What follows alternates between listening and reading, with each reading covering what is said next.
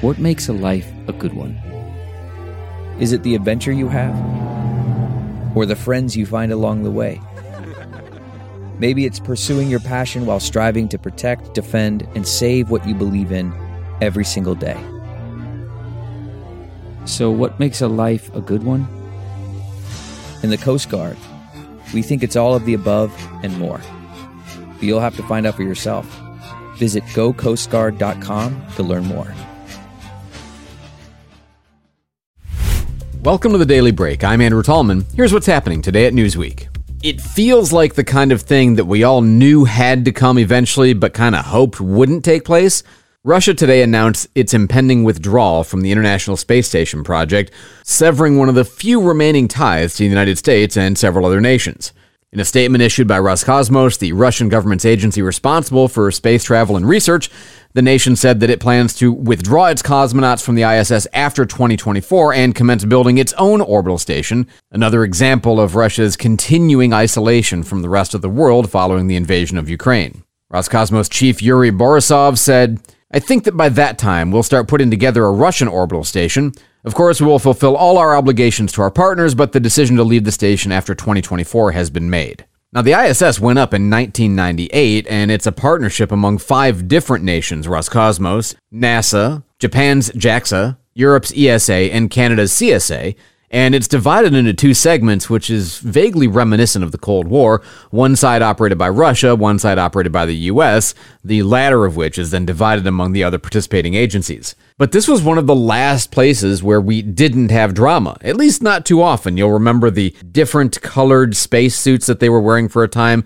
looking like Ukrainian colors, and there was a question of whether that was meant to be a statement of defiance or a statement of provocation by the Russian cosmonauts. But now what we're seeing as a kind of final act of protest by the Russians against international sanctions is that they don't want to be partnered with anybody if we're going to continue fighting them economically on the ground. Interfax claims that the new Russian space station project would cost somewhere in the $6 billion vicinity, but we're not sure whether that's accurate or not. However, if you were wondering about their sincerity, Roscosmos today posted design specifications for the proposed space station on its official Telegram page. And even though it doesn't look like a giant gray sphere, the tone of all this does feel familiar. This station is now the ultimate power in the universe.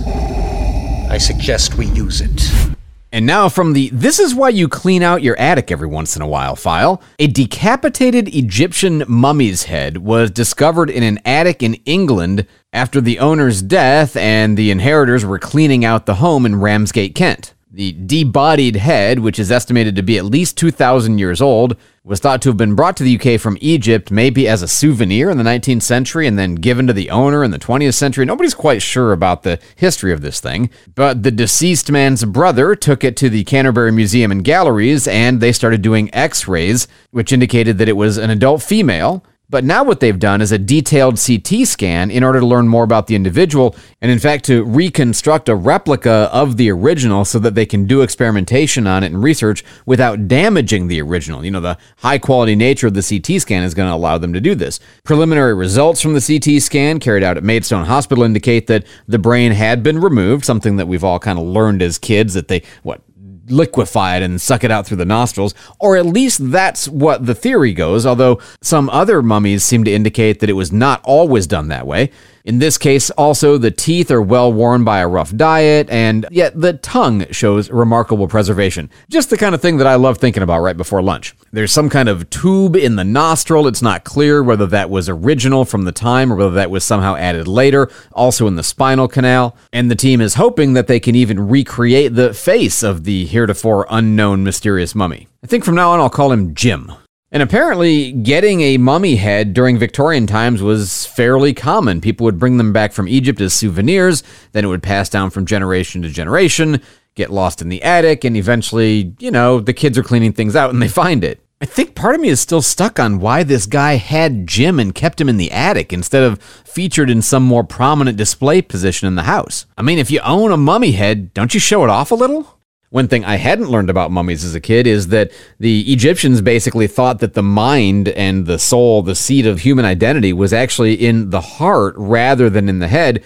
They didn't regard the brain as being all that valuable, so, you know, turn it to goo and suck it out the nose, no big deal. Doesn't count for anything anyway, right? I just think there's got to be something at least a little bit unnerving about going through your deceased brother's possessions in the attic and discovering, oh, look, mummy head. Kind of makes me wonder what else brother had in the attic. the comfort of your favorite seat is now your comfy car selling command center, thanks to Carvana. It doesn't get any better than this. Your favorite seat's the best spot in the house. Make it even better by entering your license plate or VIN and getting a real offer in minutes. There really is no place like home. And speaking of home, Carvana will pick up your car from yours after you finalize your offer. Visit Carvana.com or download the app and sell your car from your comfy place.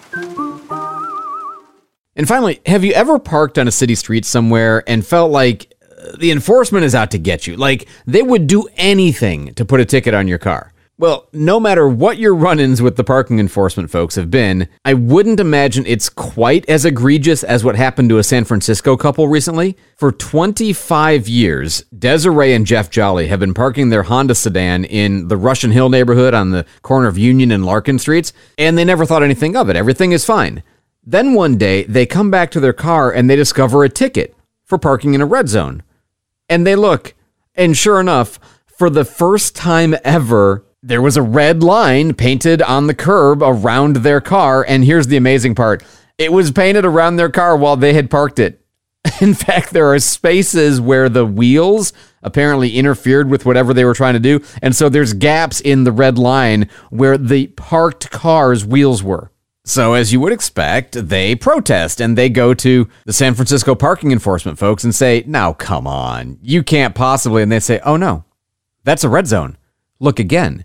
So they went to find other information, and what they found was archived Google Street View images from 2016 and 2021. You can, in fact, see an extremely faint, well worn, almost invisible red line there, which is so faded that nobody can reasonably see it. And apparently, in its infinite wisdom or its vindictiveness, the San Francisco Municipal Transportation Authority decided hey, that's a red zone. I don't care if you can't see it. We're going to repaint the line and we're going to cite you for it regardless.